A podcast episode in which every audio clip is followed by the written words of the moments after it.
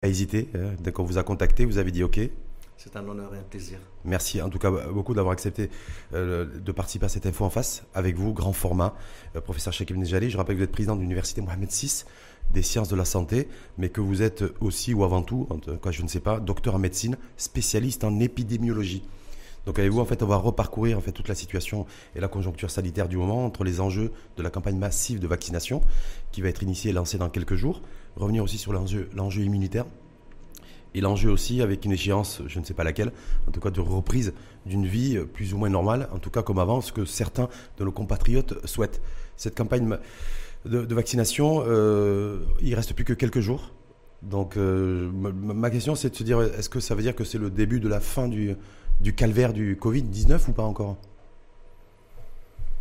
En tout cas, espérons que c'est le début, euh, ça c'est clair. Moi je crois que notre pays, le Maroc, a été d'une certaine manière proactif dans la gestion de cette pandémie. Euh, moi, je pense qu'il y a de quoi être fier dans ce pays euh, dès le début de la pandémie. Vous savez que euh, cette gestion était faite d'une manière, on va dire, exemplaire. Et aujourd'hui, on est dans une situation où effectivement, il y a des vaccins maintenant qui sont là, qui sont fabriqués par des compagnies, que ce soit aux États-Unis, en Chine, en Europe, etc.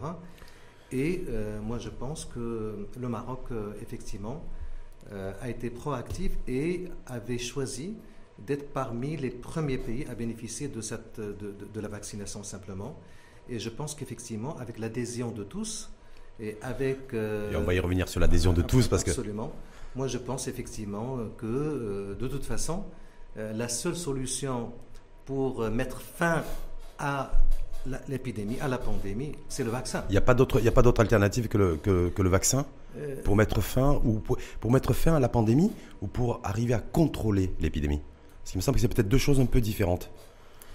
Oui, euh, dans un premier temps, effectivement, d'abord contrôler l'épidémie. On sait qu'aujourd'hui, euh, qu'est-ce qu'on a entre les mains? On a bien sûr les mesures barrières, on a, toutes les mesures de prévention qu'il faut bien sûr continuer à observer, ça c'est très très important. Donc euh, on ne peut pas dire simplement qu'aujourd'hui le vaccin est là, ben, il faut arrêter toutes les, autres mesures, pas du tout. Mais je pense que euh, le vaccin c'est un outil extrêmement important pour venir à bout de cette, de cette épidémie, effectivement pour pouvoir la contrôler. En tout cas, ce, ce, qui, ce qui est quasiment acquis, je vais auprès, de, auprès des scientifiques à travers le monde, donc c'est intéressant d'avoir votre point de vue là-dessus, professeur Shakim Nejali, c'est pour, euh, pour que ça marche, pour que cette campagne massive de, vaccination puisse fonctionner, il, faut, il y a deux exigences. Un, d'avoir un vaccin sûr et efficace, et deux, d'avoir une parfaite adhésion à la vaccination. Absolument. Donc, est-ce que déjà, dans un premier temps, le vaccin sûr et efficace, nous l'avons? Parce qu'il y a beaucoup d'interrogations aujourd'hui, euh, chez nous, au Maroc, mais aussi également à travers la planète. Vous savez que d'abord l'histoire de la vaccination, c'est une histoire très longue. Euh, aujourd'hui, euh, le, premier vaccin a été découvert, ça fait plus de deux siècles. Mmh, ça la première découverte d'un vaccin, c'était il y a 200 ans. Il y a 200 ans, mmh. absolument, tout à fait. Et, depuis, il y a eu la découverte d'un certain nombre de vaccins, donc successivement.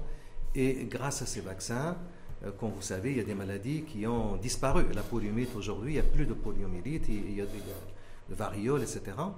Et je pense que grâce à la vaccination, l'humanité a gagné beaucoup en survie, ça c'est clair, et aujourd'hui on, le voit au Maroc. On nous dit qu'on arrive à, sauver 10 millions de vies dans le monde grâce aux différents vaccins. Absolument, tout à fait. Donc, euh, Mais par rapport à ce vaccin anti-Covid, est-ce que, parce que certains oh, sont inquiets, ont des doutes, parce que dire voilà c'est un vaccin qui a été fabriqué, quel que soit le, vaccin, qu'il soit chinois, russe ou, européen ou américain, en 10-11 mois, alors que les autres vaccins, c'était, bon, ça a mis des décennies et des décennies pour, euh, pour être efficace.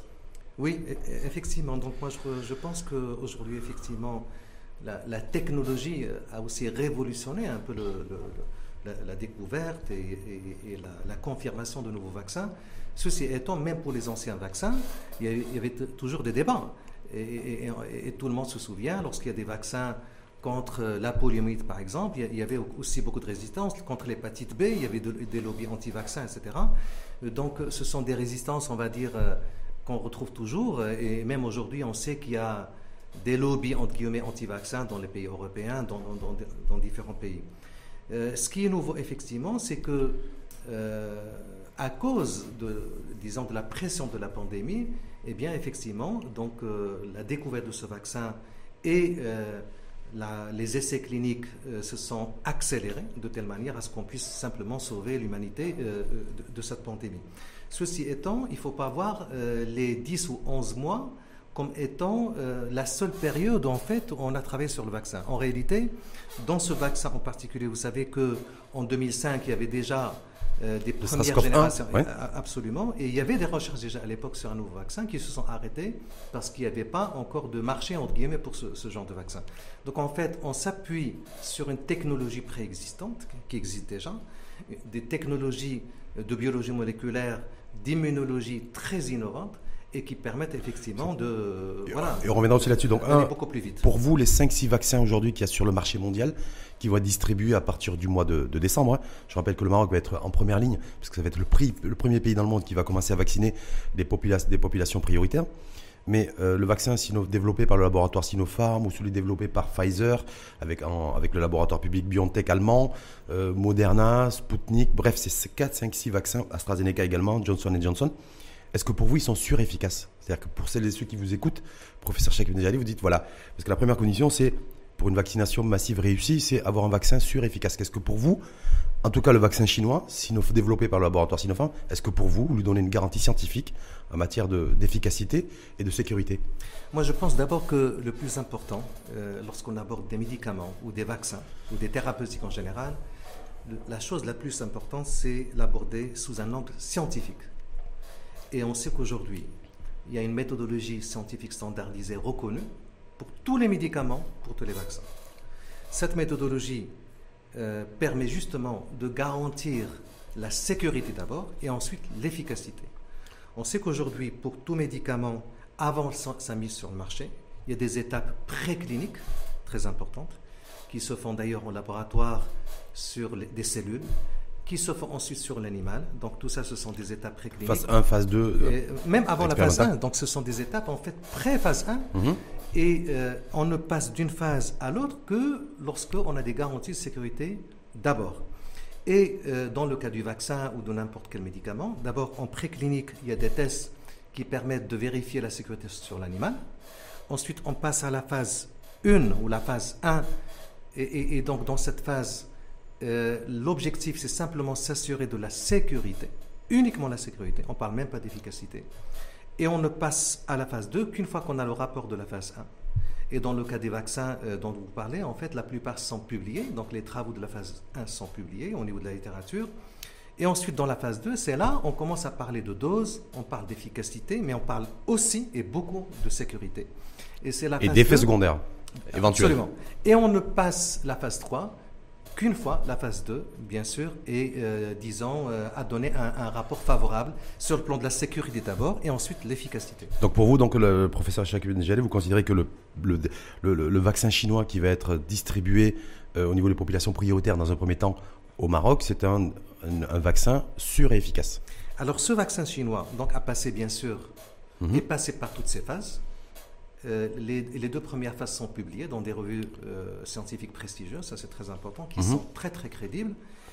Et euh, la technologie utilisée pour ce vaccin chinois, c'est une technologie différente. En fait, c'est un vaccin doublement inactivé, c'est-à-dire c'est un virus tué.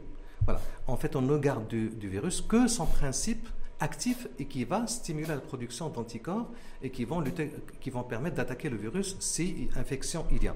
Donc la, technologie chinoise, c'est une technologie, on va dire, un peu plus classique, entre guillemets. Donc plus traditionnelle. Mais, mais aussi probablement celle qui offre des, euh, des conditions de sécurité, disons que l'on connaît déjà, de par d'autres vaccins qu'on utilise euh, déjà depuis euh, des années. Parce que, parce que beaucoup s'interrogent en se disant, mais pourquoi au niveau de la phase 3 de ce vaccin chinois, développé par le laboratoire euh, Sinopharm, on n'a toujours pas de résultats en matière d'impact, d'effets secondaires, d'abord, éventuels, même si côté marocain, des professionnels de santé ont dit qu'il y a eu quelques effets, mais qui restent mineurs au niveau des effets secondaires, mais on n'a pas plus de data que ça sachant qu'en plus les prélèvements sanguins qui ont été effectués sur les 600 volontaires sont toujours dans les laboratoires chinois d'analyse médicale et on n'aura pas les, on pas les résultats euh, avant le lancement de la campagne. Donc. Alors la phase 3, comme vous le savez, euh, l'analyse de la phase 3 c'est en cours, effectivement. Euh, c'est vrai que les données de la phase 3 ne sont pas encore publiées, mais on connaît quand même les datas et les données, pas que seulement du Maroc, mais aussi les autres pays mhm. dans lesquels l'essai clinique a été effectué. Et on sait que aujourd'hui, à ce jour, il n'y a pas eu d'effet indésirable euh, majeur. Il y a eu des, effets indésirables très bénins, euh, type petite rougeur, petite douleur, petite fièvre passagère, petit vertige euh, passager, mais il n'y a pas eu d'effets indésirables majeurs. Pas de forme grave développée en tout cas en, matière d'effets indésirables. Du tout. Par contre, est-ce qu'on a des informations? Est-ce que vous, peut-être, vous avez des informations, professeur Cheikh Nejali, sur le développement d'anticorps neutralisants? C'est ce qu'on n'a pas en fait, parce que le véritable enjeu, on va en parler tout à l'heure, c'est l'enjeu immunitaire. Euh, c'est-à-dire euh, aller au-delà de l'immunité naturelle de chacun.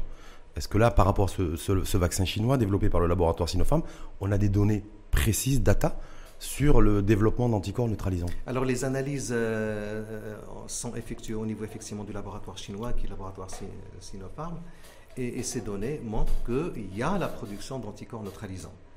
donc avec, avec bon, les, données ne sont pas publiées, mais euh, on est certain. Est-ce que ça c'est embêtant de ne pas voir les données euh, délivrées au grand public en tout cas euh, avant de démarrer une campagne massive de, vaccination? Est-ce que c'est embêtant ou pas? Non, pas du tout, parce qu'en fait l'objectif c'est simplement administrer à la population un vaccin efficace. C'est ça l'objectif. Hmm. Mais pour rassurer la population, est-ce que si on avait de la data actualisée, précise sur l'impact résultat? Je crois qu'il y a de la data qui est, précise, qui est actualisée. Pas, pas, pas sur le, concernant le vaccin, vaccin chinois, et d'ailleurs même beaucoup reprochent d'ailleurs à toute l'industrie pharmaceutique de délivrer des résultats en termes d'efficacité, on a vu du 90, 92, 95%, mais c'est de la data délivrée par l'industrie pharma, pas par euh, pas euh, pas il n'y a pas l'OMS, la FDA d'ailleurs aux, États-Unis c'est toujours pas encore prononcé, donc voilà, les grandes institutions médicales euh, sanitaires n'ont toujours pas sont toujours pas prononcées là-dessus.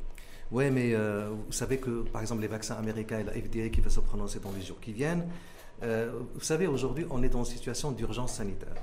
On n'est pas dans une situation, on va dire entre guillemets normale. Et plus un retard de plus d'un jour, d'une semaine, ben c'est des, vies perdues. C'est ça le plus important. Et, on ne va pas attendre que le résultat global soit publié en bonne et due forme, etc., pour pouvoir faire bénéficier la population de ce vaccin. Moi, je crois que dans les conditions d'urgence sanitaire, le plus important, c'est sauver des vies, c'est sauver la population, et c'est ça le plus important. Aujourd'hui, dans le vaccin chinois, mais aussi un certain nombre d'autres vaccins, on a quand même une garantie d'une sécurité, ça c'est le point le plus important.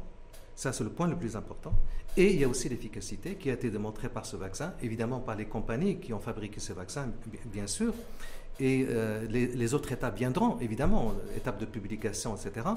Mais aujourd'hui, le plus important, euh, c'est être proactif et pouvoir faire bénéficier la population de ce vaccin. Et moi, je pense que le Maroc a bien fait de participer lui-même à ces essais cliniques. Donc nous, on ne vient pas nous dire que euh, le vaccin est efficace parce qu'il a été testé ailleurs, il a été testé aussi. En tout cas, sur et on a vu, ça volontaire on a vu, ça aussi au Maroc.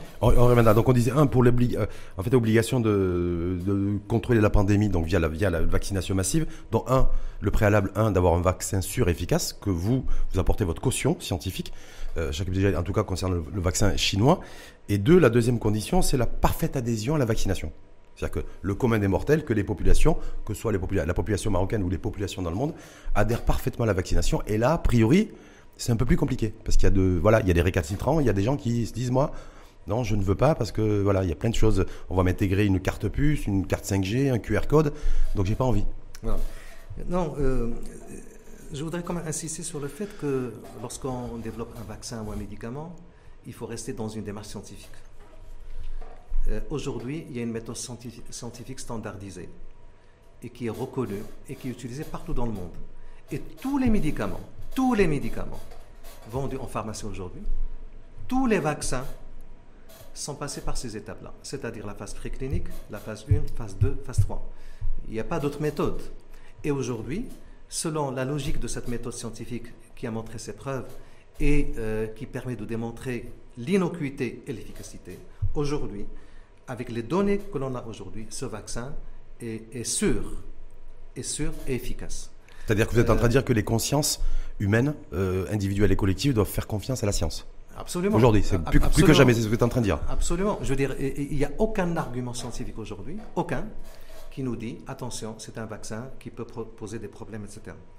Euh, aucun. sauf qu'il y a un historique. Je prends l'exemple d'un pays comme la Suède, par exemple, qui est un des rares pays aujourd'hui dans le monde, en tout cas pour l'instant, à dire moi, on vaccinera pas notre population avec les différents vaccins, parce qu'il y a eu un passif, une historicité avec le, le vaccin H1N1, la grippe porcine, c'était en 2009, je crois savoir, 2009-2010, et qui a développé des, des formes pas graves, mais des formes, des, formes de, des effets secondaires chez des centaines de milliers de Suédois.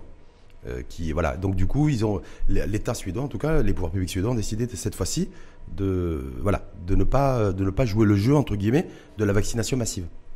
Vous savez, euh, je, répète encore une fois, euh, sur, sur, un plan purement scientifique, euh, juste à titre d'exemple, la FDA, l'organisme américain, en fait, qui enregistre les médicaments et les vaccins et, et d'autres produits, dans une étude récente, a montré que les effets indésirables du vaccin, les effets, depuis, en fait, c'est une étude qui a été faite sur 40 ans de vaccination, que 95% des effets, 95% des effets indésirables se voient dans les deux mois après la deuxième dose du vaccin, dans les mhm. deux mois. C'est-à-dire qu'il n'y a que 5% qui se voient un peu plus tard.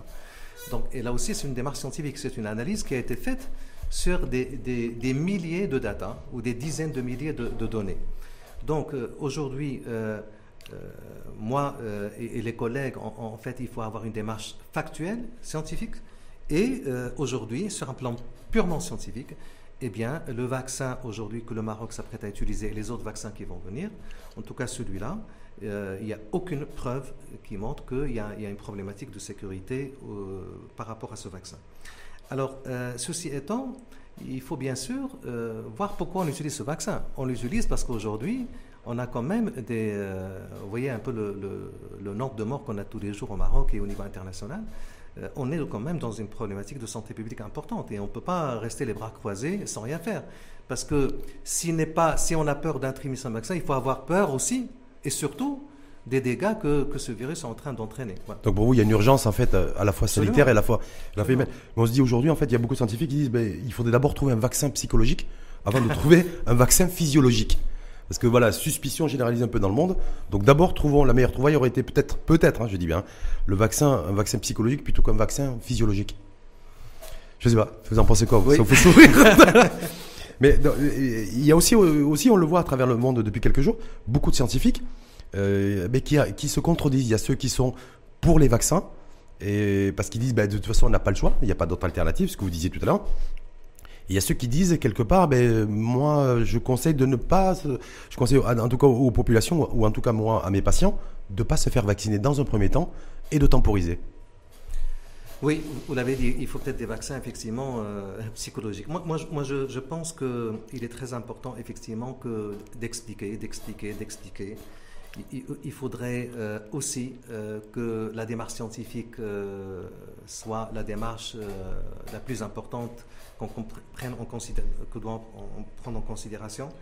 Le, problème, effectivement, c'est que des fois, on est dans, dans des marches autres que scientifiques.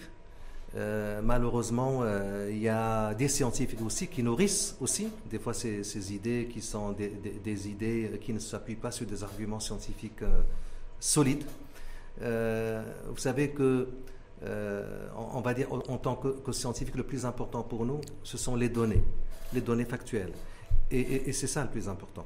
Euh, et effectivement, euh, et on l'a vu pour d'autres vaccins aussi, il y a aussi des, euh, disons-le, il y a aussi des lobbies, notamment en Europe, anti-vaccins et qui, veulent pas, qui ne veulent pas parler de la vaccination.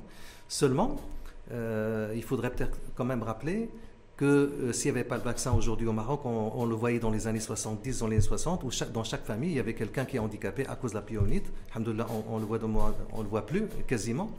Moi, je crois que grâce au vaccin, on a pu quand même euh, réaliser des prouesses euh, hmm. sur le plan national et international. Après, on a les populations fait, effectivement qui sont un peu perturbées. Il y, a eu, il y a eu deux feuilletons, deux épisodes durant le déclenchement de la crise sanitaire depuis le mois de février-mars dernier. ce traitement curatif qui devait être efficace, le règne des visirs où on a vu des États comme ça en commander en masse et il s'avère qu'en fait c'était un flop. Et puis on a eu cette revue Lancet aussi, où il y a eu, il y a eu un rendu. La, chloroquine. La chloroquine très contestée aussi. Et donc le commun des mortels comme moi, hein, ou comme ceux qui, qui vous écoutent, se disent voilà, euh, est-ce qu'on doit croire à quoi et à qui après, après, après ça? Sachant qu'en plus, il y a des professionnels de santé également, mais qui disent nous on a perdu, euh, on sait plus, on n'a plus de repères, on n'a plus de boussole depuis le feuilleton des visirs et depuis l'histoire de la chloroquine et de la revue euh, scientifique Lancet avec son, ce qu'elle avait euh, relayé. Vous savez, pour, l'histoire de, la chloroquine ou l'hydroxychloroquine, euh, à l'époque, effectivement, le, comité scientifique national avait pris la décision d'utiliser la, chloroquine. Sur quels arguments? C'était des arguments pragmatique. Parce qu'en fait, des observations avaient montré que l'utilisation de ce médicament pouvait donner, pouvait diminuer la charge virale. Il n'y avait pas d'essai clinique qui, qui a prouvé l'efficacité de, la chloroquine, non du tout. Aucun essai clinique ne l'a prouvé par A plus B. Par contre, en fait, là, on est dans une démarche de santé publique, une démarche pragmatique, beaucoup plus pragmatique que explicative.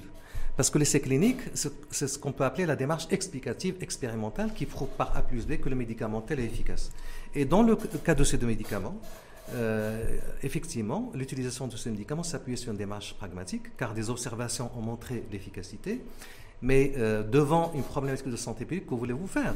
Il faut bien quand même qu'on puisse euh, traiter les gens. Et au Maroc, moi je pense que la décision du comité scientifique marocain de s'appuyer sur ces médicaments, c'était une bonne décision parce que, en, fait, euh, grâce à cela, on a, quand même une mortalité qui n'était pas très élevée dans la première vague. C'est vrai qu'aujourd'hui, avec le relâchement qu'il y a eu, malheureusement. Le taux a, explosé de mortalité. Euh, taux en réanimation d'ailleurs. Euh, absolument, absolument. Même si le taux de, de létalité est relativement bas comparativement à, à d'autres pays.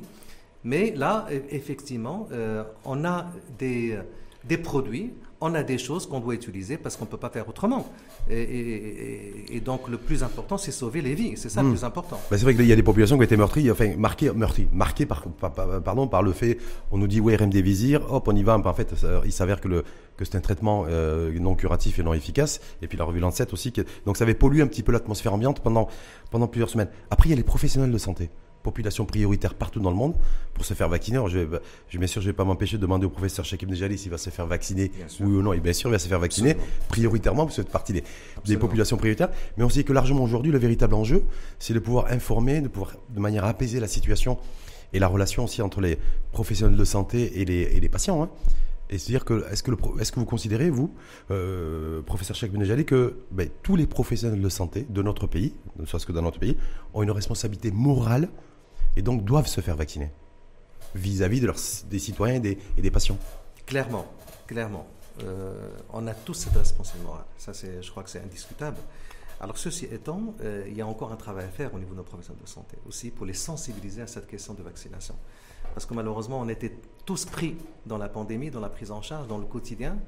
Et, aujourd'hui, il faut prendre du temps absolument pour sensibiliser ces professionnels de la santé à cette question de la vaccination. Pour que eux, d'abord, qu'ils soient vaccinés et qu'ils expliquent aussi aux autres et qu'ils donnent l'exemple. Ça, c'est très important.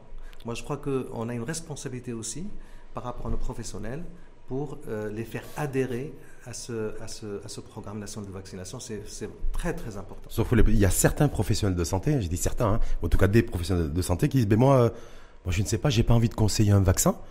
Euh, parce que j'ai pas suffisamment d'éléments, j'ai pas de data, j'ai pas de voilà, il y a rien de, précis. Donc pour moi, c'est même difficile de dire euh, à un patient euh, qui me pose la question, docteur, est-ce que je dois me faire vacciner ou pas ben, Il y en a qui hésitent à répondre.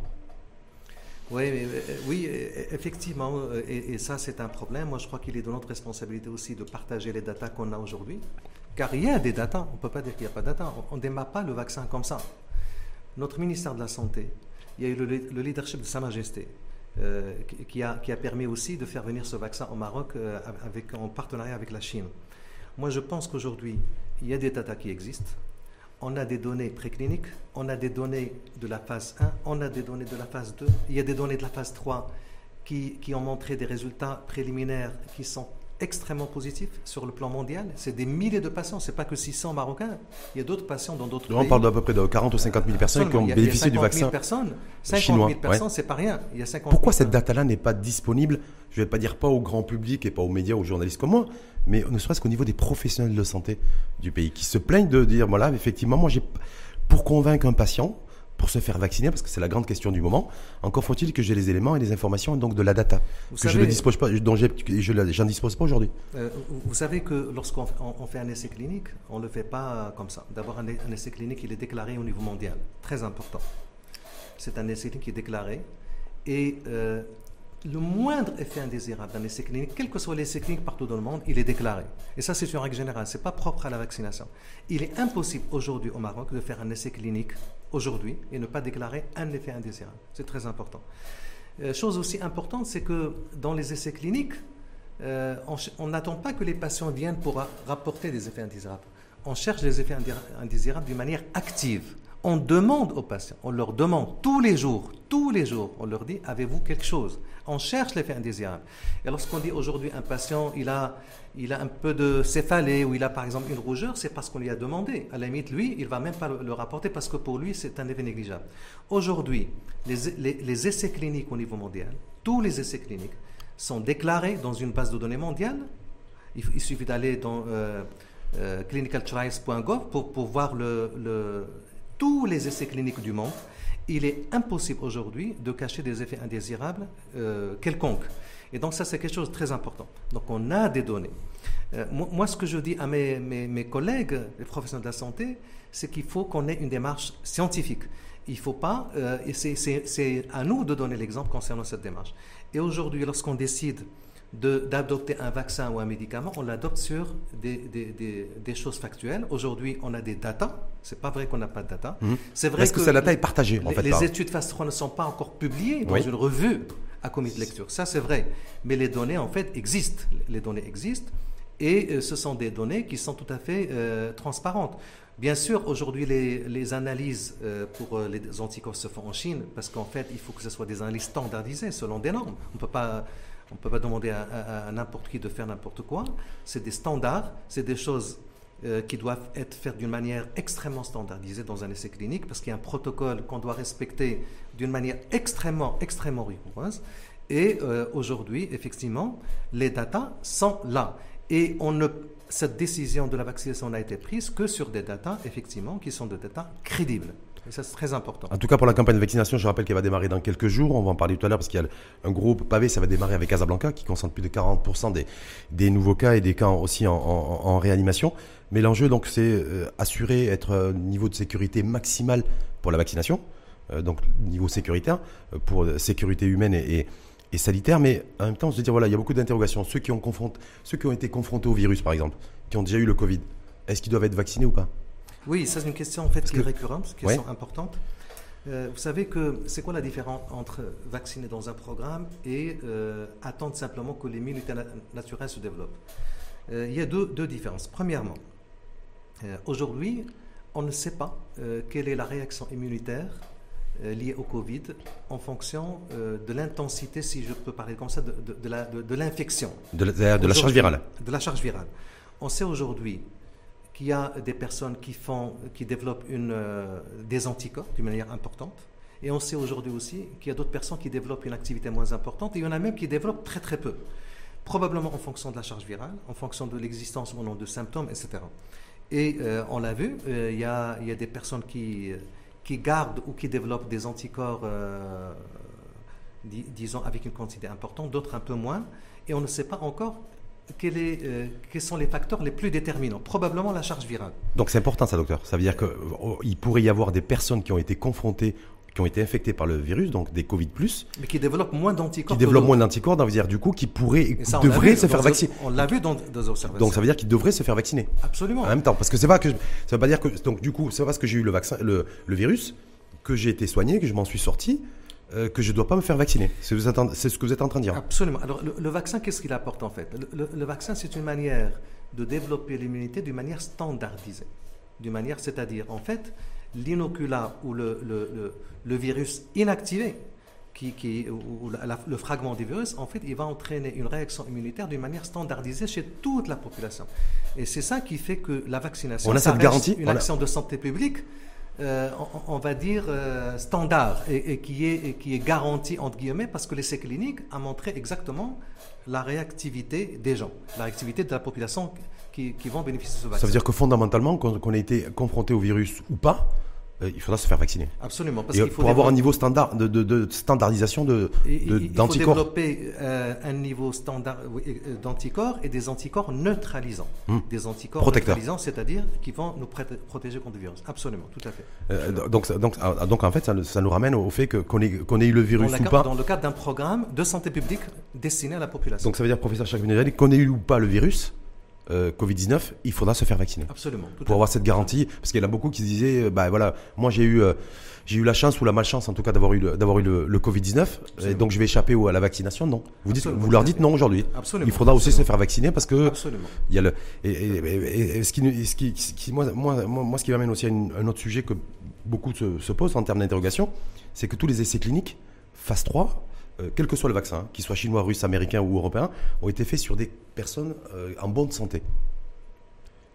Oui. Se dire, voilà, quand on part sur une campagne massive de vaccination, est-ce qu'il n'y a pas le risque, professeur et docteur, de rendre malades des gens qui ne l'étaient pas? Oui, euh, alors l'essai clinique, d'une manière générale, se, se, fait selon des critères d'inclusion extrêmement précis. Pourquoi? Pour avoir des résultats précis. Euh, et pour pouvoir imputer le résultat au vaccin. C'est pour ça que dans l'essai clinique, il y a des critères d'inclusion extrêmement précis et aussi des critères de non-inclusion ou d'exclusion très précis. Aujourd'hui, si vous prenez dans un essai clinique une population hétérogène, on ne pourra jamais savoir si l'efficacité est plus importante parce que la personne a telle pathologie ou n'a pas telle pathologie ou parce qu'elle est âgée de telle, etc. Donc c'est pour ça que dans l'essai clinique de manière générale, on prend une population sur laquelle on est sûr que l'effet est lié au vaccin. Et donc ça, c'est très très important. Alors maintenant, euh, ça c'est l'effet phase 3. Une fois que le vaccin est mis sur le marché et utilisé, on passe à la phase 4. La phase 4, c'est ce qu'on appelle la, pharmacovigilance. Et donc la phase 4, c'est une phase 4 obligatoire pour tous les produits de santé, mhm. médicaments, vaccins, dispositifs, etc. Et cette phase 4, va permettre de savoir dans les conditions réelles est-ce qu'il y a quelque chose qui se passe, etc. Et donc la vigilance se poursuit après la phase 3. La phase 3 n'est pas la fin, il y a aussi la phase 4 qui va venir après, une fois que le, vaccin est utilisé. Donc aujourd'hui, pour, montrer l'efficacité euh, certaine du vaccin, on est obligé d'avoir un protocole expérimental. Et dans le protocole expérimental. Sur des personnes saines. Il faut avoir des personnes qui, qui, ont des conditions uniformes pour ne pas imputer l'efficacité à autre chose que le vaccin, simplement. Mais ça veut dire que.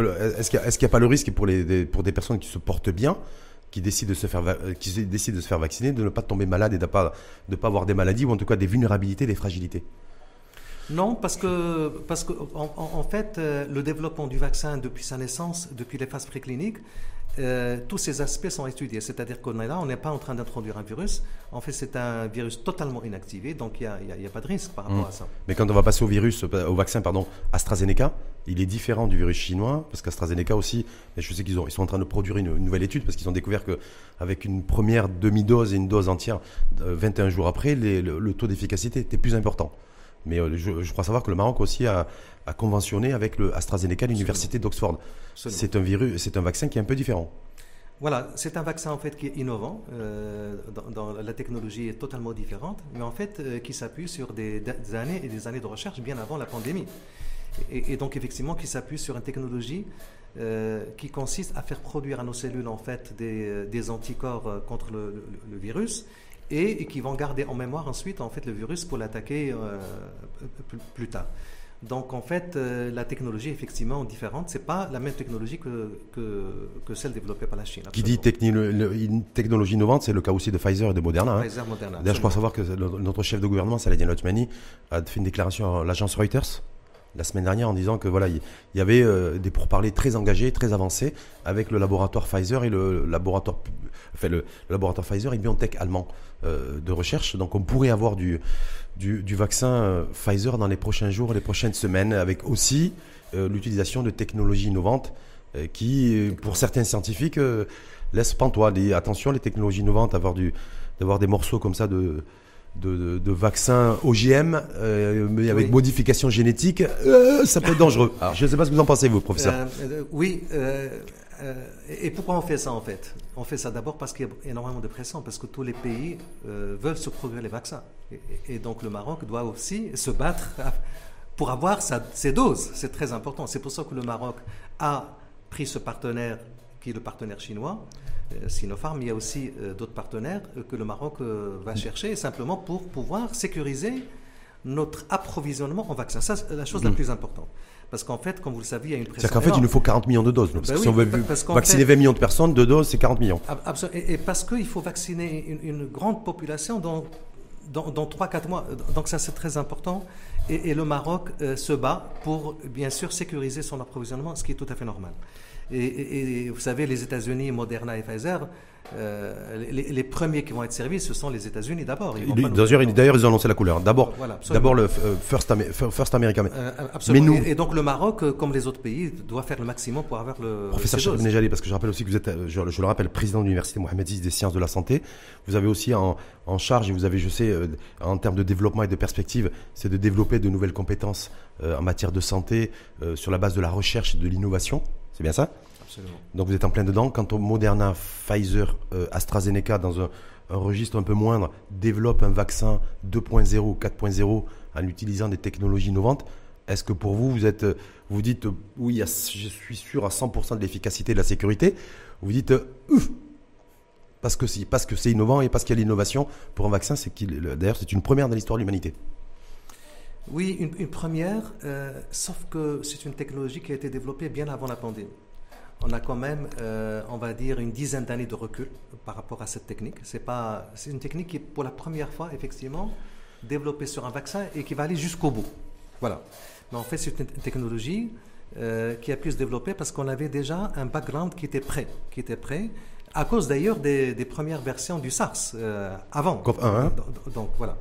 Euh, c'est une technologie effectivement qui est innovante et qui va sûrement révolutionner aussi la lutte contre les épidémies futures, éventuellement s'il y en a. Mm-hmm. Moi, je, pense, euh, moi personnellement, en tant que scientifique, et là aussi selon les données dont on dispose, euh, c'est une technique qui est sûre, c'est une technique qui est sûre, selon toutes les données d'aujourd'hui dont on dispose.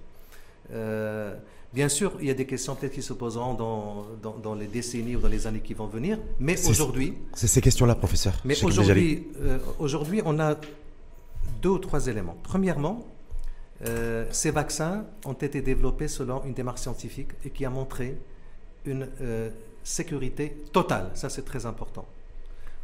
Et la technologie qui est utilisée, c'est une technologie extrêmement fiable, très importante.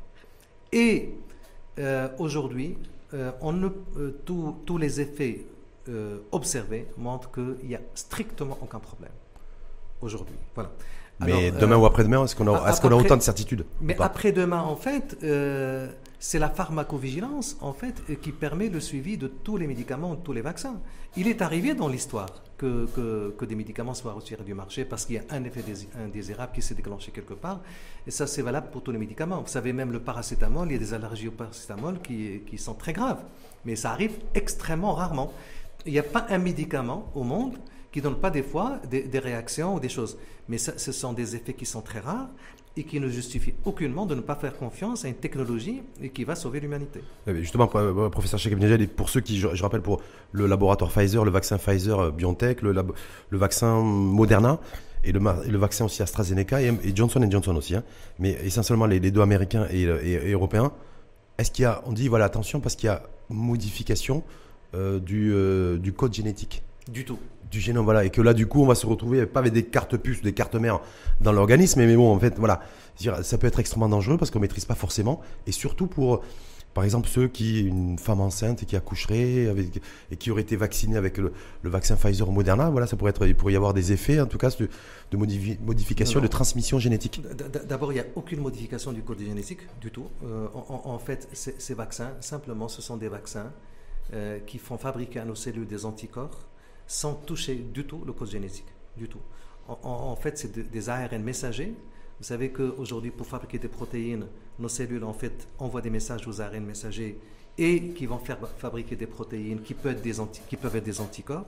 Aujourd'hui, en fait, on n'agit pas sur le, code génétique du tout. On agit simplement sur ces ARN messagers pour faire fabriquer des anticorps euh, antivirus mais il n'y a aucune action sur le, code génétique, euh, sur le noyau de la cellule et quoi que ce soit. Donc simplement, en fait, par des mécanismes euh, technologiques et, biologiques de pointe, en fait, on fait fabriquer à nos cellules des, anticorps en, activant les ARN messagers, tout simplement. C'est pas du tout un. Donc ça veut dire que même si, même si ça touche l'ADN ou l'ARN, en l'occurrence, ce qu'on vient de dire, il n'y a pas de, il y a rien de grave et de, de méchant qui pourrait se produire au niveau en, matière d'effets secondaires, selon vous? Du tout, du tout, parce qu'on ne touche pas en fait le, génome euh, humain. Euh, en, fait, le, vaccin agit sur le mécanisme de, de, production des protéines, des anticorps qui vont nous protéger, simplement. C'est-à-dire les anticorps qui vont se déclencher lorsqu'il y a l'agresseur, en l'occurrence le, le, virus. Absolument. Donc pour vous, il n'y a, aucune inquiétude à avoir euh, les données d'aujourd'hui montrent qu'il n'y a strictement aucune inquiétude. Et le fait qu'au Maroc, vous l'avez dit tout à l'heure, le lancement de la campagne qui devrait durer 70 euh, jours, 72 jours, donc un peu plus de 3 mois et demi, ça, veut dire, ça veut dire qu'on va démarrer avec le vaccin chinois, sûrement qu'il y aura le vaccin AstraZeneca, parce que je crois qu'il y a 17 millions de doses qui ont été commandées, plus 3 millions aussi additionnels, autour de 20 millions, peut-être peut ensuite le, le, vaccin développé par Moderna ou, ou en tout cas Pfizer. On devrait se retrouver avec plusieurs vaccins qui, donc des Marocains vaccinés avec plusieurs vaccins. Est-ce que ça, ça pose pas de problème euh, Je voudrais, si vous permettez, juste euh, rajouter que vous savez que la FDA, qui est l'organisation américaine du médicament, euh, qui enregistre les médicaments mhm. américains et qui, est, en fait, qui est une organisation de niveau international, c'est une organisation qui juge les médicaments, les produits sur des, des critères très très sévères extrêmement sévère. Et vous savez que le vaccin de Moderna et Pfizer vont se passer au mois de décembre. Je crois qu'il y en a un qui va se passer le 7 décembre et l'autre le, autour du 20 décembre. En, tout cas, Moderna devrait, devrait passer sous les, le scan et les rayons du, de la FDA le 12 décembre, le 12 avant d'être distribué le 15. Et juste avant, il y a, y a, Pfizer. Pfizer. Vous savez que lorsque Moderna va passer le test de, de la FDA, dans la minute qui va suivre, la distribution va commencer. C'est ce qui parle. On attend avec impatience. Mhm. Et, et croyez-moi, les États-Unis euh, ont une organisation euh, qui, est, qui est vraiment, euh, comment dire, qui, qui s'appuie sur des critères scientifiques extrêmement rigoureux, extrêmement sévères. Et donc les États-Unis, avec la puissance américaine que l'on connaît, ben, va autoriser sûrement, bien sûr, ce, vaccin qui va être utilisé. Aujourd'hui, au Maroc, nous, pour assurer notre approvisionnement, on a eu plusieurs sources. Effectivement, le, le vaccin chinois, le, euh, des vaccins, le vaccin d'Oxford, les vaccins américains, je crois qu'on a, on a raison de le faire parce qu'il faudrait qu'on puisse effectivement en, trois mois. En tout, cas, il faut, en, tout cas, il faudra 40 millions de doses sur les trois mois pour avoir des euh, sur, sur l'organisation d'ailleurs sur l'organisation de la, de la, campagne. Juste avant de passer sur les enjeux immunitaires et puis la situation à Casablanca, euh, parce que c'est Casablanca qui, où il y a, ça va être le point de départ de la, de la campagne massive de, de, vaccination et sur la situation épidémiologique, avoir votre regard analytique. Vous, vous là-dessus, se dire voilà les euh, quand on, quand on se dit, voilà, vaccination, non-vaccination, pas de vaccination, sur les anticorps, toutes ces choses-là, comment vous dites quoi, vous, là, par rapport à ceux qui, qui se posent toujours toutes ces questions? Je vous reviens là-dessus parce qu'il y a beaucoup de suspicions. Hein. Et, sur, et sur par rapport à l'angle immunitaire aussi, on voit le Sénégal à côté, c'est un pays africain comme le Maroc, où il y a quasiment plus de circulation du virus et, et il, se pose, il se pose la question est-ce qu'ils vont être vaccinés ou pas, les Sénégalais? Vous savez, ce, virus, malheureusement, euh, euh, il, a une circulation un peu particulière. On, l'a vu, en fait, il y a des vagues. Euh, tout le monde a cru avoir vaincu le virus euh, juste avant l'été. Et puis après, il y, a, il y, a, eu une augmentation, il y a eu une deuxième vague, peut-être qu'il y aura une troisième vague. Moi, je pense que c'est un virus qui est, comment dire, qui est vicieux. Vicieux. absolument. Et virulent en même temps. Et, et, virulent. Et, moi, je pense que la vaccination, c'est la seule solution. Et on a la chance, aujourd'hui, on a la chance qu'il y a un vaccin. Et donc ça, c'est très important de savoir. Et on a la chance que notre pays, euh, euh, grâce à, une vision clairvoyante de Sa Majesté, grâce à, nos stratégies, Alhamdulillah, notre pays va pouvoir se procurer le vaccin très rapidement. Il a été proactif. Mais est-ce que l'enjeu, ma question en fait, c'est est-ce que l'enjeu immunitaire et la donnée immunitaire est, est centrale aussi? C'est-à-dire effectivement le, système immunitaire de, euh, défense d'un citoyen américain, d'un citoyen suédois, espagnol, italien, français peut-être différent du système immunitaire marocain, sénégalais, tanzanien ou, d'Afrique du Sud. Et donc, parce que là, j'ai l'impression qu'on va être pris par la déferlante de, plusieurs vaccins et que cette data-là et cette donnée-là risque de ne pas être prise en compte. Non, mais je crois que, que, que, les réactions immunitaires, euh, on peut avoir quelques variations effectivement liées euh, à la population, liées à nos habitudes alimentaires, liées à notre génétique, etc. Ça, c'est, et à notre immunité naturelle aussi. Notre immunité naturelle, évidemment, ça, mm. ça c'est clair. Qu'on devrait revendiquer du côté africain, non? Parce que j'ai l'impression que la voix de l'Afrique, elle se fait pas entendre, elle s'est pas fait entendre dans la découverte de vaccins, malheureusement d'ailleurs, mais elle ne se fait pas entendre aussi en se disant voilà, euh, je vois le Sénégal, en préparant votre venue, président, puis il dit ben, le Sénégal, ils ont quasiment plus de circulation de, de virus, et ils disent, et les professionnels de santé sénégalais, euh, l'Institut Pasteur d'ailleurs également, euh, à Dakar, dit ben voilà, parce qu'en fait, un, le Sénégal, c'est une population jeune, comme nous, au Maroc, et deux, c'est parce que la population sénégalaise a développé aussi, a une immunité naturelle forte, et à développer une immunité également parce qu'ils ont été confrontés à des virus précédemment. Oui, euh, comme, vous l'avez dit, les minorités des populations peuvent varier effectivement en fonction d'un certain nombre de, conditions de vie, etc., ou d'autres virus. Mais même au Maroc, vous savez, quand, je pense que c'est le 7 juin exactement, sur tout le Maroc, on avait à peine 500 cas actifs. Et tout le monde a cru que c'était fini. Hmm. Et, à tel point que, vous savez, il y avait une décision de mettre tous les cas actifs sur deux sites. Complètement. on peut, les hôpitaux de campagne, et, après, malheureusement, il y, avait d'autres vagues. Moi, je pense que, que euh, aujourd'hui, quelles que soient les conditions euh, de l'immunité des, des, populations, moi, je pense que si demain, on veut euh, reprendre une activité économique normale, une activité sociale normale, on veut reprendre les voyages, on veut reprendre euh, la vie internationale, on ne peut pas faire autrement que, la vaccination. Et aujourd'hui, euh, le Maroc a été proactif et je pense qu'on sera parmi les premiers pays du monde à, pouvoir bénéficier de la vaccination. Mais on le voit autour de nous, l'Europe euh, est en train de, s'y mettre, les États-Unis, etc. Moi, je pense que, c'est quelque chose, c'est une action de santé publique qui est une action mondiale et on ne peut pas faire autrement parce que mmh. sinon, vous savez que la santé au niveau mondial, euh, on ne peut pas isoler le Maroc tout seul ou tel pays tout seul. ah non, non, je pense qu'il y, a beaucoup, C'est la, mondialisation, mondialisation, elle est également sanitaire. Hein. absolument, et on l'a vu lorsqu'on a que, les frontières, lorsque les frontières étaient fermées. Aujourd'hui, euh, c'est une action de santé publique mondiale et personne, aucun pays ne peut dire moi je, suis protégé tout seul, c'est impossible. Professeur Cherfinejali, en tout cas, on disait euh, trois mois de campagne de, vaccination massive, en tout cas au niveau du Maroc.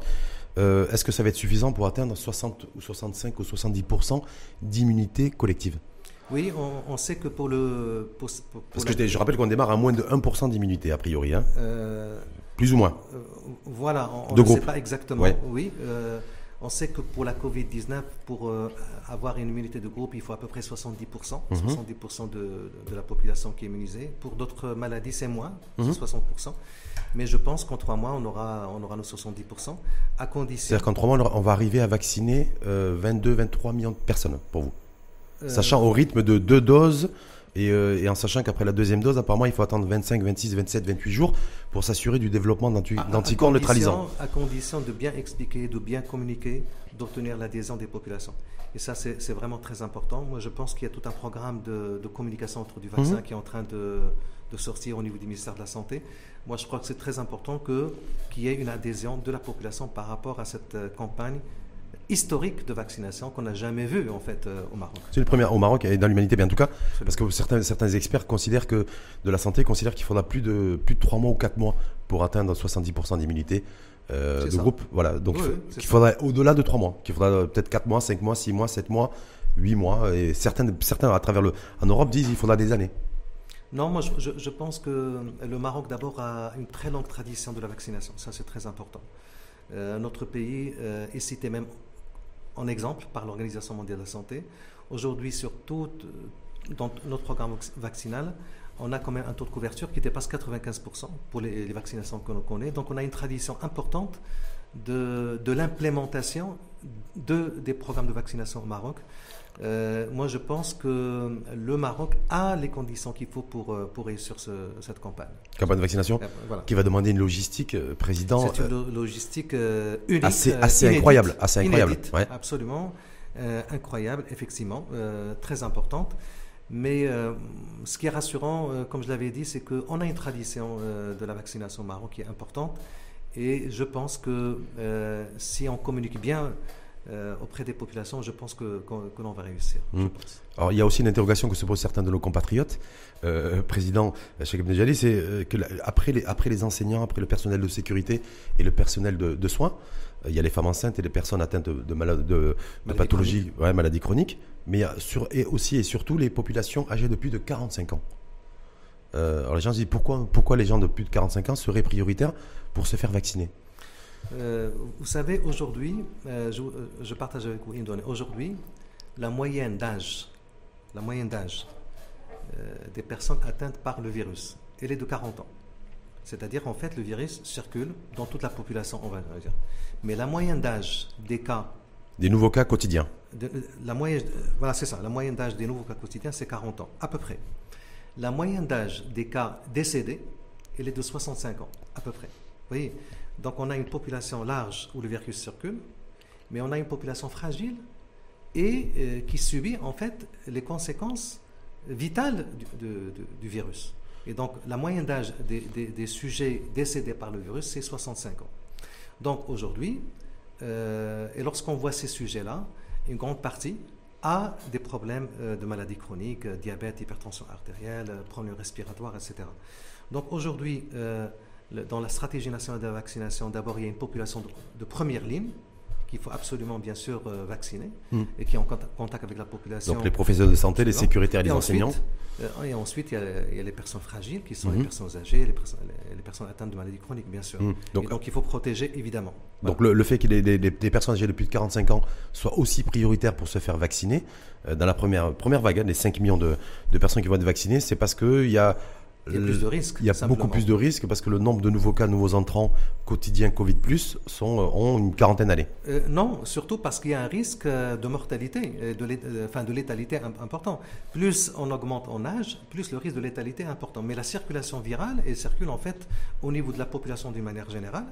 Donc, comme je l'avais dit, le, virus circule chez une population dans la moyenne de 40 ans, mais les décès, c'est 65 ans. C'est-à-dire que les personnes les plus fragiles, ce sont les personnes les plus âgées et les personnes qui, ont, qui sont atteintes de maladies chroniques et qu'il faudrait cibler par le vaccination. D'ailleurs, l'occasion de vous poser la question, cher Bidjali, pour avoir votre point de vue là-dessus, avant de, de, continuer sur le sujet, mais comment vous expliquez qu'on a un taux de mortalité en réanimation qui est un des plus élevés au monde? On, est dans un pays, malheureusement, où quand on arrive en réanimation, eh bien, on a peu de chance, ou trop peu de chance en tout cas, de s'en sortir. Euh, de mon point de vue, euh, c'est pas comme mon point de vue, le point de vue en fait de tous les, euh, tous les collègues ici au, Maroc, on a une vraie, une vraie problématique de retard de diagnostic. C'est-à-dire de test? De retard, de, de dépistage? de diagnostic et de retard de prise en charge. Et de retard de prise en charge. C'est-à-dire, et même lorsque le diagnostic est fait, eh bien, la prise en charge se fait souvent tardivement et on le voit dans les CHU. Des fois, il y a des décès dans les urgences les, personnes n'ont même pas le temps d'aller en réanimation. Et donc ça, ça c'est un vrai problème. C'est-à-dire qu'il y a, euh, il y a des, concitoyens qui ont des problèmes, qui se font tester trop tard, et lorsque le test est positif, ils se font prendre en charge trop tard. Parce que certains disent parce qu'ils ont du mal à trouver un lit hospitalier ou un lit en réanimation. Donc c'est ça qui ralentit aussi la prise en charge et qui accentue le taux de mortalité. Oui, effectivement, euh, il y a trop de pression effectivement sur les services aujourd'hui. Euh, ceci étant, moi je pense que le ministère de la Santé a fait quand même des efforts considérables pour ouvrir des, lits de réanimation. Donc euh, le point euh, le plus crucial, c'est ne pas attendre pour se faire tester lorsqu'on a, euh, surtout lorsqu'on a des symptômes, et ne pas attendre pour voir un médecin, pour prendre les médicaments lorsqu'on est positif. Ça, c'est très très important. Et moi, je pense que, que c'est le facteur déterminant. Alors, ceci étant, sur le plan de la létalité globale, euh, euh, on n'est pas, on est plutôt mieux que certains pays, y compris des pays développés. Donc on a un taux de létalité aujourd'hui de 1,6. Probablement c'est un taux surestimé car le nombre de cas est probablement plus important encore. Euh, je pense qu'avec ce taux de létalité, on n'est pas si mauvais que ça. Maintenant, effectivement, il faudrait que la prise en charge soit la plus précoce possible pour sauver des vies. La prise en charge hospitalière, vous, avez un point de vue, vous, sur les tests, parce qu'on est sur les RT PCR en termes de tests, de tests et, euh, et, euh, et sérologique éventuellement, mais il y a beaucoup d'opérateurs aujourd'hui, parce qu'il y a l'impact économique du Covid, euh, que vous connaissez également, qui disent mais pourquoi on ne comprend pas pourquoi les autorités, les pouvoirs publics n'accélèrent pas la mise, en la mise sur le marché des tests antigéniques, qui seraient plus efficaces que les RT-PCR et euh, dont on a, on a le résultat au bout de 15 minutes. Non, non, euh, vous savez que les tests antigéniques ont déjà, leur utilisation a déjà démarré au niveau du ministère de la Santé. Ministère de la Santé, il y a un pavillon à Casablanca, j'ai vu, mais que ce n'est pas encore démocratisé, développé sur l'ensemble du territoire. C'est en train de se faire. C'est en train de se faire. Alors, ceci étant, euh, il ne faudrait pas non plus banaliser excessivement ce test. Moi, je pense qu'il faut qu'il y ait quand même des règles. C'est-à-dire, lorsque quelqu'un est positif, il faut qu'il y ait toute la démarche qui, qui, suit. Il ne faut pas comme ça faire des tests au hasard, etc. Moi, je pense qu'il est important de faire ces tests dans le cadre d'un programme national et surtout que lorsque le test est positif, il faut, euh, ben, il faut qu'il y ait une prise en charge, il faut qu'il y ait un suivi, etc. Très important. Mais aujourd'hui, les tests rapides euh, antigéniques, ça y est, je crois qu'ils sont rentrés, ils sont rentrés. Ouais, mais c'est pas encore développé. Moi, c'est en cours. J'ai rencontré les acteurs du tourisme. Vous avez vu euh, le tourisme parce que c'est le secteur, le secteur d'activité qui a été le plus impacté par le Covid. les opérateurs ont interpellé le ministère de tutelle dans ce sens pour leur pour lui demander, s'il vous plaît, accélérer le, la distribution du, des tests antigéniques. C'est quelque chose qui est en train de venir très très rapidement. Euh, il y a des compagnies qui sont en train d'enregistrer les tests au ministère de la Santé. Euh, et le ministère de la Santé lui-même, comme vous le savez, on le voit ici à Casablanca, a démarré cette opération de test rapide. Moi, je pense que c'est une question de temps. Dans les jours qui viennent, je crois qu'on verra beaucoup, beaucoup de changements à ce niveau-là, y compris par les compagnies aériennes. Euh, oui, parce que c'est pour ça que je disais, il y a avec un passeport. C'est quelque chose, je pense, qui va venir très, très vite dans les jours qui viennent. Parce que les tests antigéniques, je crois savoir, je parle sous votre couvert, hein, et pour voilà, la caution scientifique là-dessus, ils sont efficaces en matière de résultats si euh, dès les premiers jours d'apparition du, du, virus. On est bien d'accord. Et aujourd'hui, on sait que ces tests sont fiables. On dit à 90-95%. Oh, très confirmés. Mais au début, si c'est fait dans les premiers jours sur, les, sur des asymptomatiques, dès le développement du, du virus, dès les premiers jours, on est bien d'accord. D'ailleurs, c'est ça leur intérêt, exactement. C'est effectivement les utiliser d'une manière précoce, c'est ça le plus important. Lorsqu'ils sont utilisés dans cette période-là, ils ont une très bonne sensibilité, une très bonne spécificité. Et ça, c'est quelque chose de très, très important. Moi, je pense que ces tests vont aussi contribuer à la lutte contre la Covid-19. Oui, parce qu'il y a beaucoup considèrent que ça. Il y, a, le vaccin, effectivement, la campagne massive, mais aussi ces tests antigéniques qui peuvent permettre de, de soulager. Tout à fait. Moi, je crois que c'est un instrument très très important qui va, qui va permettre aussi de lutter efficacement contre la pandémie. Mmh, la, pandémie. justement, par rapport à la, pandémie, il y a des débats, on n'a pas trop ce débat politique, entre politiques chez nous, mais euh, qui disent, voilà, pour atteindre tous ces objectifs-là, il faut nécessairement rendre obligatoire la vaccination obligatoire. Alors ça, je vais vous amener vous sur le niveau philosophique et scientifique. Hein. Mais voilà, se dire pour parce qu'il faut aller vite et faire bien avec une obligation de moyens, une obligation de résultats. Et donc le, le, mieux, c'est de rendre obligatoire pour euh, faire en sorte que bah, d'atteindre d'atteindre les résultats. Euh, moi, moi, je pense que c'est difficile euh, aujourd'hui de la rendre obligatoire, rendre la vaccination obligatoire. par contre, il faut sensibiliser au maximum et, et, de toute façon, elle va devenir obligatoire probablement dans certaines conditions. Probablement, on verra des, des, pays euh, exiger un certificat de vaccination avant, avant de voyager. Soit des pays ou des acteurs comme les compagnies internationales aériennes Parce qu'on voit le. Voilà. Les deux, probablement des pays ou des acteurs. Aujourd'hui, vous ne pouvez pas voyager en Afrique subsaharienne si vous n'avez pas un certificat de vaccination. Euh, contre, par exemple, la fièvre jaune. On ne peut pas aller aujourd'hui au Sénégal ou en Côte d'Ivoire si vous n'avez pas ça. Moi, euh, c'est quelque chose qui va venir, qui va s'imposer en elle-même. mais je pense qu'aujourd'hui, il est extrêmement difficile d'imposer euh, la vaccination. Par contre, euh, il est euh, très important surtout de sensibiliser les gens, d'expliquer l'intérêt. Parce que pour vous, le président Hakim c'est, on ne peut pas imposer aux populations la vaccination. Pourquoi c'est un problème d'éthique? Oui, oui, Essentiellement ou c'est pour d'autres raisons? Non, je crois que, qu'il faut quand même respecter le choix de la population. sur le plan éthique, Bon, euh, alors le débat éthique, c'est un débat qui est très long. oui, mais je sais, je sais. Mais... Est-ce qu'il est éthique aussi de ne pas se faire vacciner? C'est pas éthique non plus. Donc, c'est aussi, c'est aussi parce ça. que ce sont des vies qui sont perdues. Moi, je crois que c'est un débat euh, qui mérite une autre. Euh, une autre émission, une... autre table ronde éventuellement. Mais moi, je pense qu'il est, il est beaucoup mieux de, de sensibiliser les populations aujourd'hui à ces questions de vaccination.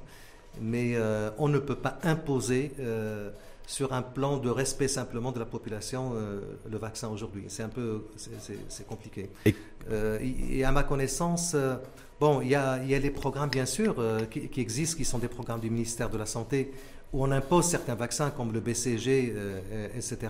Mais pour un nouveau vaccin, je crois que c'est un peu compliqué de l'imposer. De l'imposer, mais en tout cas, on voit bien qu'on y faisait référence, les compagnies internationales aériennes sont en train de s'organiser aujourd'hui euh, pour euh, imposer de toute façon, c'est-à-dire que pour prendre, un, pour prendre un, avion, il, faut, il faudra présenter son billet d'avion et il faudra présenter aussi son visa ou son passeport immunitaire. Voilà, c'est quelque chose qui va. Mais vous, en tant que scientifique, ça vous gêne ou pas? Ça Est-ce que voilà, dire demain pour ceux qui n'ont pas envie de se faire vacciner parce qu'il est pas parce que le vaccin n'est pas obligatoire et de se dire moi je fais un test RT PCR ou, ou test antigénique euh, ça doit me suffire pour prendre un, pour prendre un avion et me rendre dans un pays européen ou aux États-Unis Vous savez que les pays, chaque pays se protège et, les compagnies aussi se protègent euh, contre les risques simplement. Et donc, euh, comment dire, il y a une réglementation sanitaire internationale et bien sûr, il y a une réglementation au niveau des frontières qui doit bien sûr prendre en compte la vaccination parce que sinon, si aujourd'hui, moi je ne suis pas vacciné, je voyage dans un pays où et je, ramène avec moi l'infection, c'est quand même un problème. Et, donc ça, ce sont des pratiques qui sont connues au niveau international et il est tout à fait normal de, protéger les populations. Hmm. Donc pour vous, pour vous, c'est tout à fait logique d'avoir des. Absolument, tout à fait. Parce que, parce que, les pays européens, il n'y en a aucun qui va obliger la, vaccination. Et je me dis pour un touriste français qui, parce que les vols internationaux vont reprendre en France dans la semaine, donc il voudrait venir prendre le soleil, euh, prendre du soleil à Marrakech, par exemple. Mais si je veux sortir du cliché Marrakech, hein. mais euh, euh, même s'il n'est pas vacciné, est-ce qu'il pourra venir ou pas venir? C'est la grande question. Bon, c'est pas, pas encore. c'est pas, encore tranché là-dessus, mais c'est pas encore tranché. Moi, je pense que ce sont des décisions qui se font aussi au, au, niveau gouvernemental. Moi, je crois que bon, il y a un comité scientifique aussi probablement qui peut discuter ces questions-là. Mais moi, je pense que euh, les déplacements, en tout cas au début, tant que les virus circulent encore, il y aura sûrement euh, des choses qui, qui vont aller dans ce sens, par qui vont être demandées par les pays. On, dirait, on, dirait, on dit aussi qu'il y aura des carnets de santé aussi 2.0, euh, où le développement d'anticorps, c'est-à-dire la protection qui, qui garantissent aussi, sera, sera demandé à l'entrée des pays. Ça peut aller aussi jusque-là, président et professeur. Donc voilà, je me dis, vous avez dit que que cette pandémie nous a appris à l'humanité, en fait, beaucoup de leçons. Et, aujourd'hui, effectivement, euh, ce virus, en fait, comment, comment il s'est propagé? Simplement parce qu'il a, il a démarré quelque part. Et c'est un déplacement qu'il a, qu'il a fait voyager. Et c'est comme ça que le virus, en fait, est devenu un virus euh, mondial et qu'il y a eu la, pandémie. Et aujourd'hui, effectivement, euh, l'humanité a tellement peur qu'il y ait un événement euh, similaire de ce genre, parce que c'est un, événement inédit. On n'a jamais vu, probablement dans l'histoire d'humanité, quelque chose qui s'est passé comme ça, dans les conditions aujourd'hui, dans une planète qui se déplace énormément, dans, dans une planète mondialisée, dans une planète d'échange, euh, où il y a énormément de déplacements. Aujourd'hui, moi je pense que euh, l'accélération du digital va faire en sorte que l'être humain voudra se protéger d'une manière beaucoup plus importante euh, contre ce genre de risque. Et aujourd'hui, lorsque l'épidémie, on l'a vu à Wuhan, euh, personne n'y croyait. Euh, personne tout le monde disait ah bah ça va rester là-bas, ça, va parce qu'on a eu l'expérience. Ce qui s'était passé avec le SARS-CoV-1 d'ailleurs, c'était resté, resté, très localisé. Exactement. Et, puis on, a eu l'expérience du SARS ou, du, ou, du, SRAS, oui. une expérience effectivement où cette maladie avait démarré en Chine et on a réussi à la juguler en Chine. Aujourd'hui, ça n'a pas été le cas c'est une pandémie euh, qui a démarré doucement, et même les Européens au début n'avaient pas pris vraiment de, précautions. Personne en fait ne croyait qu'on allait avoir cette problématique. Moi, je pense qu'aujourd'hui, euh, l'une des leçons euh, retenues, c'est probablement avoir en fait une santé publique mondiale et qui vise à protéger les populations au niveau mondial d'une manière beaucoup plus importante. L'Organisation mondiale de la santé, qui est en fait l'agence de santé publique mondiale, euh, on a tous suivi un peu les péripéties au début euh, sur le rôle de l'Organisation mondiale de la santé.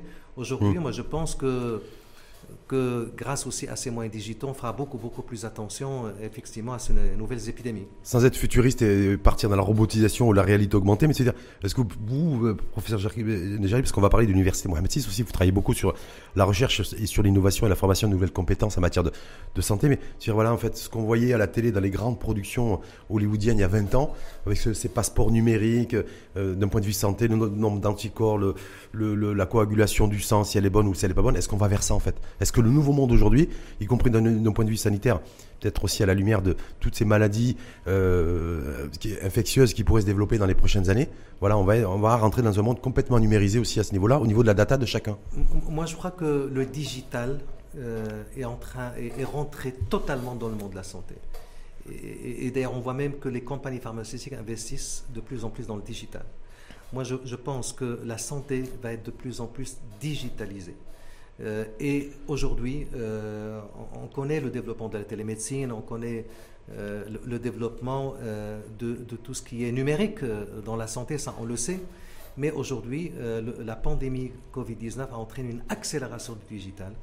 Et aujourd'hui, on sait que par exemple, même un pays comme la Chine, s'est beaucoup appuyé aussi sur le digital pour arrêter l'épidémie. Moi, je pense que euh, la santé de demain va s'appuyer énormément sur le digital, que ce soit dans nos hôpitaux, que ce soit dans nos centres de santé, que ce soit dans nos systèmes de santé. Et euh, on ne peut plus traiter la santé d'une manière traditionnelle que l'on connaît, qu'on connaissait avant. Aujourd'hui, euh, la santé digitale va prendre une place très très importante. Et on sait aujourd'hui que même les opérateurs du digital dans le monde les fameux... Euh, les big data Les big data, euh, etc. Les, fameux five, euh, mhm. Google, etc. Hein, Amazon et Facebook. Hein. Moi, je, pense qu'ils vont, ils vont, bien sûr, s'intéresser énormément à la santé car on le voit, aujourd'hui, on ne peut plus, plus, traiter ces questions de santé sans qu'il y ait les, les digitales. Professeur Jacques ça veut dire quoi? Ça veut dire qu'on va être dominé par, à la fois par, par la big data et à la fois par la big pharma? Parce qu'il y a beaucoup, voilà, je ne vais pas dire ceux qui sont anti-système ou altermondialistes, mais en tout cas, ils disent, voilà, en fait, on va être dans un monde aujourd'hui où c'est les big data et les big pharma qui vont dominer. Euh, Donc, euh, au travers de la data, un patrimoine de data, de data, euh, voilà. C'est. Moi, je, pense effectivement que, que ces big, ces big pharma et les big data vont s'intéresser beaucoup à la santé. On, on, le voit déjà. Et aujourd'hui, dans notre pays, il faudrait effectivement qu'on soit proactif et qu'on maîtrise nos données et que euh, et, qu'on soit qu'on protège un peu nos, populations c'est très très important et que nous aussi qu'on soit dans cette course euh, à l'innovation, qu'on soit aussi dans cette course au digital. C'est pour ça que je voulais vous amener là-dessus. Où est-ce qu'on se situe Très important. parce que moi, je me dis, j'ai dit, je vais, profiter de la présence du professeur Chakib Nejali pour me dire, il n'y a pas eu malheureusement de trouvailles encore à l'heure actuelle de trouvailles d'un vaccin en fait euh, africains qui viennent d'une collaboration, d'une coopération entre, le, entre par exemple nous et, le, Sénégal, entre l'Institut Pasteur et l'Université Mohamed VI. Il y aurait pu avoir de, voilà, de la recherche fondamentale de trouver qui aurait pu amener aussi la découverte d'un vaccin. Donc voilà, c'est-à-dire est-ce que le défi de demain, euh, président Cheikh Djali, il ne faudrait pas que ce soit celui-ci? Moi, moi, je pense que si on veut éviter que ces big compagnies comme les GAFA, etc., euh, s'emparent entièrement du secteur, moi je crois que nous aussi, on doit absolument produire de la connaissance, produire de, la science, euh, qu'on ne soit pas simplement des consommateurs. Et euh, aujourd'hui, moi je pense que euh, l'un des leviers les plus importants, c'est simplement qu'on puisse travailler tous ensemble. D'abord, ici même dans notre pays, qu'on travaille ensemble, entre universités, entre universités et industrie, entre universités et le monde du digital, entre universités et l'entreprise. On l'a vu aujourd'hui pendant cette crise, tout d'un coup, on a parlé de respirateur marocain, on a parlé de CG marocain, on commence à parler euh, d'innovation euh, marocaine euh, très intéressante, simplement parce qu'en fait, il y a des acteurs qui ont su travailler ensemble. lorsque vous mettez des acteurs de différents domaines pour travailler ensemble, ben, ça permet de, de produire. Aujourd'hui, on s'est rendu compte aussi que lorsqu'on voyait les débats qui se passaient aux États-Unis et les débats européens, on, suivait tous ces débats à la télévision, on s'est rendu compte que c'est le même débat qu'on a ici au Maroc. Oui. Et, que, y compris les débats scientifiques. Y compris les débats scientifiques. Quand on voit par exemple les agences américaines de santé publique, l'agence qui se trouve à Atlanta, ou même les agences européennes, quand on voyait leurs débats ou leurs discussions, ce sont des débats que les Marocains, nos scientifiques, discutaient aussi entre eux. Donc moi je pense que si on se met tous ensemble, euh, africains, différents pays africains, je crois que si on travaille ensemble, comme vous l'avez dit, euh, dans une coopération qu'on appelle Sud-Sud, euh, une coopération sanitaire et, absolument. Je crois qu'on a largement ce qu'il faut pour que demain on ait des tests africains, qu'on ait des vaccins africains. C'est à notre portée et ça je, suis certain. Simplement, il faudrait que qu'on puisse travailler ensemble dans le cadre d'une synergie et euh, qu'on puisse réfléchir ensemble à nos solutions à nous. Et ça, c'est très important parce qu'il y a des défis importants en termes de santé qu'on doit résoudre nous-mêmes. Ça, veut, dire que quelque part, ce, rendez-vous manqué euh, avec, la science, avec la, santé, avec la technologie autour de ce Covid-19 et ces vaccins, euh, il faudra plus que ça se reproduise. Il faudrait faire en sorte que demain ou après-demain, ce que je ne souhaite pas, hein, s'il devait y avoir un Covid-20, un Covid-21 ou un Covid-22, qui est un vaccin aussi, ben, qui soit africano-africain. Absolument. Moi, je crois qu'il ne faut pas attendre euh, la Covid 21 ou 22. Moi, je crois qu'il faut s'y mettre tout de suite et mettre en place euh, des mécanismes pour qu'on puisse euh, développer notre expertise scientifique et qu'on soit des acteurs de production de la connaissance au niveau mondial. Et je pense que c'est à notre portée. Sincèrement, on a les compétences qu'il faut, on, a, on a les expertises qu'il faut, on a les moyens qu'il faut pour, pour aller, aller de l'avant et, et, produire aussi à la connaissance euh, mondiale au niveau de, de la santé. D'ailleurs, ce qui serait peut-être intéressant, c'est juste une petite suggestion d'un modeste journaliste que je suis, euh, professeur Cheikh Nejali, c'est de se dire, voilà, effectivement, si l'OMS, entre autres, avait prédit une catastrophe sanitaire euh, Covid en Afrique il y a quelques mois, cette catastrophe qui ne s'est pas produite, alors avec des explications de populations jeunes africaines ou de ou de ou d'immunité naturelle qui serait beaucoup plus robuste que l'immunité naturelle dans l'hémisphère nord, se dire que peut-être il pourrait y avoir des chercheurs et peut-être ce serait peut-être l'université Mohamed VI des sciences de la santé qui pourrait prendre le lead là-dessus sur ben, effectivement, est-ce que la, raison principale est immunitaire? C'est-à-dire faire peut-être une grande étude continentale là-dessus, non? Qu'est-ce que vous en Est-ce que ça vaut ça vaut son pendant? Non je pense que les scientifiques du Nord, on va pas attendre qu'ils viennent faire une étude euh, sur le système immunitaire africain. Absolument. Moi, je pense que moi aujourd'hui, j'ai la chance de travailler dans une toute jeune université, l'université Mohamed VI des sciences de la santé, université spécialiste dans les sciences de la santé. En tout cas, l'université Mohamed VI des sciences de la santé est totalement ouverte euh, à toutes euh, sortes de collaborations avec des universités marocaines et africaines pour travailler sur ces aspects. Car effectivement, nous universitaires, d'une manière générale, au Maroc et en Afrique, moi je pense que il faudrait aussi qu'on voit ces données, qu'on puisse mm. sortir euh, les bonnes conclusions. Moi, mm, je crois mm. que, c'est très très important. Aujourd'hui, euh, il y, a des questions très simples. Mais pour ces questions-là, malheureusement, on n'a pas encore des réponses très claires. Aujourd'hui, par exemple, on ne connaît pas euh, comment l'immunité se développe euh, à long terme. On ne connaît pas effectivement est-ce qu'il y a des variations sur le plan immunologique, comme vous l'avez dit, euh, entre Maghreb et Afrique subsaharienne. Parce qu'on voit qu'il y, a des différences en fait. absolument. On ne sait pas s'il y a des facteurs peut-être nutritionnels ou des facteurs génétiques ou, autres, ou des facteurs peut-être effectivement d'anciennes infections ou, d'anciennes épidémies. Moi, je pense que tous ces aspects-là, qui sont faits des aspects d'une recherche opérationnelle utile pour nous, euh, est, très importante. Aussi, moi je pense qu'il y a matière aussi à innover, euh, à produire nos tests. On a vu l'expérience de, de Masser à, Rabat, donc euh, une organisation mmh. nationale qui a produit un test. C'est excellent.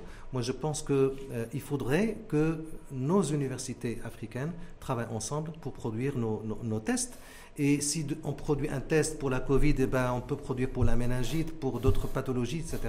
Moi, je pense qu'il y a moyen qu'on développe une innovation euh, utile pour nous d'abord et qui peut euh, aussi contribuer à la connaissance universelle sur ces, euh, ou, à l'innovation universelle. Est-ce que le point de départ peut être, ou pas, professeur Cheikh Nejali, le fait que le Maroc se positionne comme une plateforme aussi hein, de distribution dans un premier temps et de production dans un second temps de vaccins? On le voit avec Sinopharm, c'est un peu le deal qui est passé euh, au, niveau, voilà, par rapport au continent africain. Je crois qu'avec le, avec Sputnik, également Sputnik 5, euh, et le laboratoire Galenica, et la famille Galmei, il y a aussi un, deal qui est passé dans ce sens, c'est-à-dire distribution Maroc, plateforme, dans un premier temps de distribution du vaccin en direction de l'Afrique, et dans un second temps, en tout cas avec les laboratoires Sinopharm, la production locale via du conditionnement, je ne sais pas trop quoi, mais en tout cas, voilà, d'un laboratoire marocain qui pourrait, dans les prochains mois, produire du, le, vaccin chinois. Moi, je crois que c'est une décision euh, visionnaire, importante du Maroc. Euh, et, moi, je, pense que, que, Sa Majesté, euh, le leader de Sa Majesté, a permis d'attirer cette industrie au Maroc pour fabriquer le vaccin. Ça, c'est quelque chose de très, très important. Et autour d'une fabrication, simplement, on peut développer de l'innovation incrémentale pour que demain, nous, on puisse produire nos produits. C'est pour ça que, je me dis, est-ce que l'industrie pharma, est-ce que vous, en tant que, en tant que, en tant que grand centre de, euh, des sciences et, de la recherche, se dire voilà, est-ce que vous êtes partie prenante de ça? Est-ce que vous devez être partie prenante absolument, de tout ce qui Parce que je me dis, c'est pas, on va, on est en train de construire une plateforme pour faire du Maroc euh, euh, un espace de production, de, de, distribution et de production de vaccins. Mais je me dis, où sont les, où sont les, les, universités de recherche et de développement? Absolument. Alors aujourd'hui, euh, l'Université Mohamed VI des sciences de la santé euh, développe effectivement un certain nombre de projets euh, innovants dans le domaine.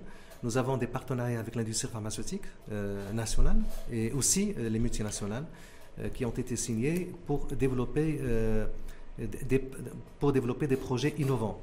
Aussi, par exemple, aujourd'hui, nous travaillons aussi avec des sociétés qui travaillent dans l'aéronautique pour développer tout ce qui est euh, dispositifs biomédicaux dans le domaine de la cardiologie, dans le domaine de, la pneumologie. Simplement, on, travaille avec des partenaires dans ce domaine. Euh, euh, L'Université Mohamed des sciences de la santé, et, je profite de, cette tribune pour dire qu'elle est ouverte à, tout, genre de collaboration. on a des compétences qui travaillent sur ces domaines-là. Mais euh, moi, je pense vraiment que c'est la collaboration des universités qui peut produire des résultats. Et l'Université Mohamed VI la Santé ne travaille pas tout seul, elle travaille en collaboration avec des partenaires. Et ça, c'est pour moi, c'est très très important pour qu'on puisse euh, produire. Président, professeur Jacques si je me dis, si je me dis, voilà, moi je suis face caméra, j'ai dit, pourquoi les deux laboratoires marocains qui se sont positionnés, un sur le vaccin chinois et deux sur le vaccin russe, pourquoi il n'y aurait pas une alliance et un partenariat effectif avec l'Université Mohamed VI des sciences de la santé? Nous travaillons déjà avec l'un de ces laboratoires. Oui. Nous avons déjà un partenariat. Galé, euh, C'est parce qu'il y a Galenica pour Sputnik 5 Et Sotema pour le vaccin chinois. Donc, je me dis.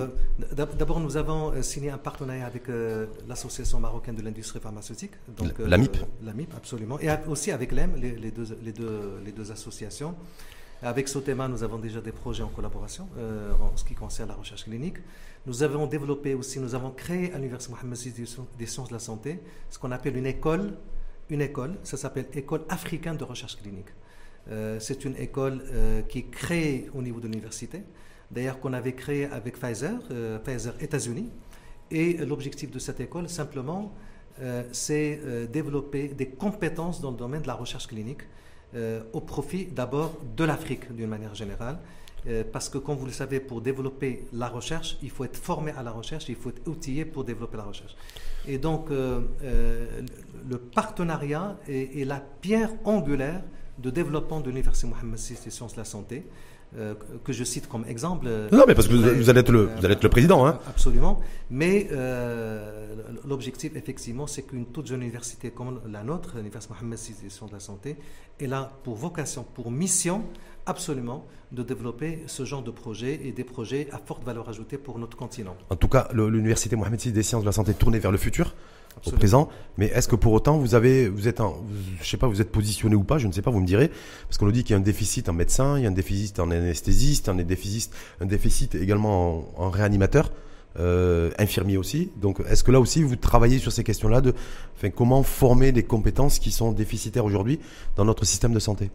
Euh, alors, euh, d'abord, je voudrais aussi rappeler que l'Université Mohamed VI de Santé a créé un centre de l'innovation. Hmm? Euh, c'est un centre qui est transversal, qui travaille sur le plan de la formation, en développant des formations innovantes et en, introduisant l'innovation dans la formation. C'est vraiment très, très important. Et aussi des projets innovants en servant d'incubateur à des projets. Donc ça, c'est très important. Et ce centre de l'innovation a cette vocation-là. Il est au cœur du développement de l'Université Mohamed VI des sciences de la santé. Alors, en ce qui concerne euh, la formation, aujourd'hui, effectivement, on s'est rendu compte qu'il y a un déficit effectivement quantitatif euh, évident. Mhm. Parce que pour... Euh, qui était prévisible, déjà, on le savait avant, le Covid, hein, qui s'est accentué avec le Covid. C'est-à-dire, créer des services de réanimation, c'est bien, mais il, faut qu'il y ait des compétences pour faire mhm. tourner ces services de réanimation. Donc ça, c'est une question effectivement très importante. Et c'est une question, malheureusement, qu'on ne peut pas résoudre euh, très rapidement. Et pour former un anesthésiste réanimateur, à titre d'exemple, il faut beaucoup de temps. Mais il n'y a, pas que les médecins, il y a aussi les infirmiers. Aujourd'hui, on se rend compte, par exemple, qu'on manque d'infirmiers anesthésistes réanimateurs. Mmh. Et, à titre d'exemple, notre université a mis en place euh, une formation d'infirmiers anesthésistes réanimateurs, spécifiquement euh, pour répondre à ce genre de crise, parce que l'insuffisance en ressources humaines au Maroc, elle est quantitative, elle est aussi régionale, parce qu'il y a des régions beaucoup mieux servies que d'autres, mhm. donc ça c'est une vraie problématique, mais aussi elle est qualitative dans certaines régions où il faut former certains profils pour, prendre, pour euh, répondre à des, besoins très spécifiques. Moi, je pense euh, qu'à ce niveau-là, l'Université Mohamed VI des sciences de la santé contribue bien sûr à l'effort national. Elle est d'ailleurs créée pour ça, pour mhm. contribuer. C'est pour ça que je vous, interpelle là-dessus. À hein. cet effort-là. Donc aujourd'hui, on, commence à produire euh, les premiers cadres de, cette euh, de, l'université. On a déjà produit des ingénieurs biomédicaux. Donc aujourd'hui, on va produire la troisième promotion et on est très ravis de voir que la, quasi, que la totalité de ces ingénieurs ont travaillé, ils sont déjà intégrés dans des, dans, des boîtes nationales, voire multinationales, donc dans l'ingénieur biomédical. On a produit des infirmiers, on a produit des, euh, des techniciens en biologie, etc. Et à la fin de cette année, Inch'Allah, on va produire nos, premiers euh, médecins. Parce que je ne vais pas dire, je, vais pas parler des bienfaits du Covid, mais je me dis, est-ce que les nouveaux débouchés, en tout cas en, matière de, de marché d'emploi et marché de l'emploi essentiellement, mais c'est dans la santé, non? Avec tout ce qui vient de se passer. Il y a pour ceux qui, on voit que malheureusement les, les primo-arrivants, les jeunes essentiellement cette année ont du mal à, trouver un stage ou un emploi. Peut-être que demain ou après-demain, dans les marchés autour de la santé et des systèmes de santé, il y a des débouchés. C'est-à-dire que euh, on, a, on a longtemps considéré la santé comme un gouffre, simplement un gouffre consommateur de moyens et d'argent et de trous de la sécurité sociale. Aujourd'hui, je pense qu'on commence à comprendre que la santé est aussi une opportunité pour créer des emplois, pour créer de la valeur ajoutée, pour créer de la richesse. Et, vous voyez, aux États-Unis, euh, la participation de la santé au PIB, je me souviens plus du chiffre, mais je pense que c'est quelque chose autour de 15% de que la santé apporte de plus en termes de PIB. En termes de création de valeur, mais attention, hein. de valeur, attention, déjà, c'est parce qu'ils ont aussi l'industrie pharma qui est extrêmement développée. Non, évidemment. Ils produisent beaucoup, y compris de la recherche et, et des vaccins. Regardez, sur, les cinq labos, il y en a deux et demi qui sont américains. Absolument. mais, mais on sait que, que les startups dans le domaine Ah de la oui. biologie, de la biotechnologie, ce sont les startups qui se développent plus aujourd'hui euh, en- en Amérique et en Europe du Nord. Moi, je pense que pour notre pays aussi, c'est aussi euh, une manière de développer notre économie et bien sûr, et avant cela, de protéger notre santé. Dernière petite question sur la circulation du virus et la situation épidémiologique. On, passe, on est passé de 6000 cas à 4000 cas en 15 jours. Certains disent, ben voilà, on est sur la bonne voie parce que ça descend. La courbe descend et descendante. Et certains qui disent, non, non, c'est trop prématuré pour se prononcer. Moi, je reste très prudent, sincèrement. Je reste euh, extrêmement prudent par rapport à ça. Moi, je pense qu'il faut, il faut mm, garder, maintenir euh, la vigilance. Euh, moi, je crois que c'est pas encore gagné du tout. Euh, on le voit, le nombre de décès malheureusement ne baisse pas. Donc, euh, on voit un nombre qui est quasi constant euh, quotidiennement. Moi, je pense que si, on, si on doit quand même être satisfait de cette petite baisse, on n'a pas du tout gagné la bataille. Moi, je pense que ce sont des chiffres qui sont très prématurés. Et on ne peut pas dire qu'il y a une baisse importante aujourd'hui. Moi, je pense qu'il faut rester mobilisé. Hum, Mobilisés parce qu'il y en a certains aussi qui disent que les, que les pouvoirs publics vont maintenir les, me- les mesures de, de restrictions sanitaires et des directives sanitaires tout le long de la vaccination, tout le long de la campagne. Il n'y aura pas de.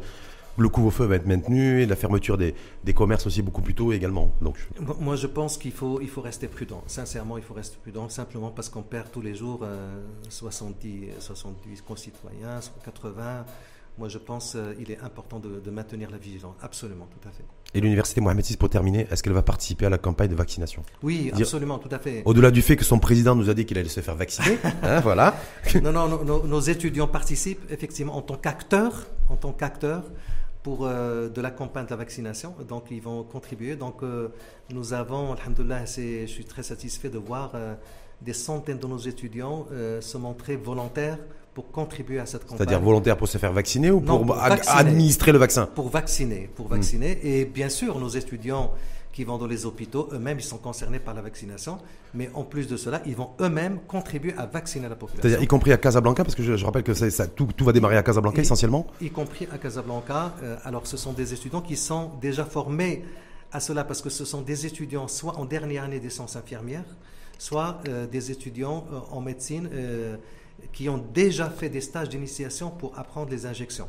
Bien sûr que ce sont des étudiants qui sont formés à cela euh, et qui maîtrisent totalement la technique euh, des injections, bien sûr. Ouais, parce que c'est important effectivement d'avoir un, un jeune médecin qui soit formé pour. Même si mettre, mettre un vaccin, c'est quoi? C'est une seringue dans- sur une peau c'est... Sur une peau, c'est Mais est-ce que c'est aussi simple que ça ou c'est, il faut avoir aussi une formation spécifique? Ah, il faut avoir une formation, évidemment. Donc, euh, ce sont nos étudiants en médecine et en sciences infirmières euh, qui, ont eu une- qui ont déjà eu une formation sur, le- sur, sur, euh, la, la vaccination, justement, et qui vont, qui vont participer, bien sûr, qui vont contribuer à cette campagne. Et pour eux, sincèrement, c'est un participer à cette campagne nationale, c'est magnifique, c'est extraordinaire. C'est une symbolique euh, très très forte de leur engagement citoyen, bien sûr. Et bien sûr, tous les autres euh, intervenants de l'université, y compris nos enseignants, y compris nos internes, y compris nos résidents, euh, peuvent bien sûr contribuer à cet effort national. Et c'est quand même, on ne va pas rater cette occasion pour faire quelque chose de bien pour notre pays. Voilà. Ça veut dire que tout ce personnel-là va se faire aussi vacciner? Avant, de, va avant, avant de vacciner les, les Ah, la population générale Tous tous nos, nos, euh, nos cadres qui travaillent dans les hôpitaux affiliés à l'université, bien sûr, vont se faire vacciner, évidemment, mais eux-mêmes, notamment les étudiants, vont contribuer, bien sûr, à- au programme national de la vaccination. Donc bel, bel élan euh, patriotique, parce que j'ai vu qu'aux Émirats Arabes Unis et dans les pays du Golfe, se faire vacciner, c'est se, se revendiquer, revendiquer son, son appartenance et son patriotisme. Absolument, absolument, parce que simplement on sauve des vies. Simplement, et, c'est vraiment contribuer à sauver des vies. En tout cas, c'est vraiment très très important. Et euh, moi, je pense que c'est une période historique et il faut que tout le monde, tous, qu'on montre notre euh, amour pour notre pays. Donc en tout cas, je le rappelle, le professeur Chakib Nejani nous a dit beaucoup, énormément de choses, dont celle qui, euh, son adhésion pleine et entière à la vaccination. Absolument. Et en donnant l'exemple, parce qu'on dit que les, professionnels de santé, les scientifiques doivent donner l'exemple, la responsabilité morale oblige. Donc je commencerai à me faire vacciner, je le dis haut et fort. Je, Absolument, je dirai à, celles ceux, à ceux qui, à ceux qui m'entourent également, faites-vous vacciner parce que de toute façon c'est le seul rempart euh, à, ce, à ce Covid qui... Moi-même et ma famille. Et en plus, ah, vous engagez aussi votre famille Absolument. C'est pas obligé. Lorsque, bien sûr. Euh, c'est pas imposé. lorsque leur tour viendra. Leur tour viendra. Mais ça sera après, ça sera après le vôtre. Absolument, absolument. Merci infiniment à vous. Merci infiniment. Merci. C'est un honneur. Vraiment, merci infiniment. Merci beaucoup, professeur Shakim Nejari. Je rappelle que vous êtes président de l'université Mohamed VI des sciences de la santé et que vous êtes aussi, je le disais, ou, et, surtout docteur en médecine, spécialiste en épidémiologie, ce qui nous a permis effectivement. Merci pour ce moment de partage. Merci infiniment. Merci. Et d'authenticité et de sincérité. Merci. Merci, merci à vous. Merci. フフフ。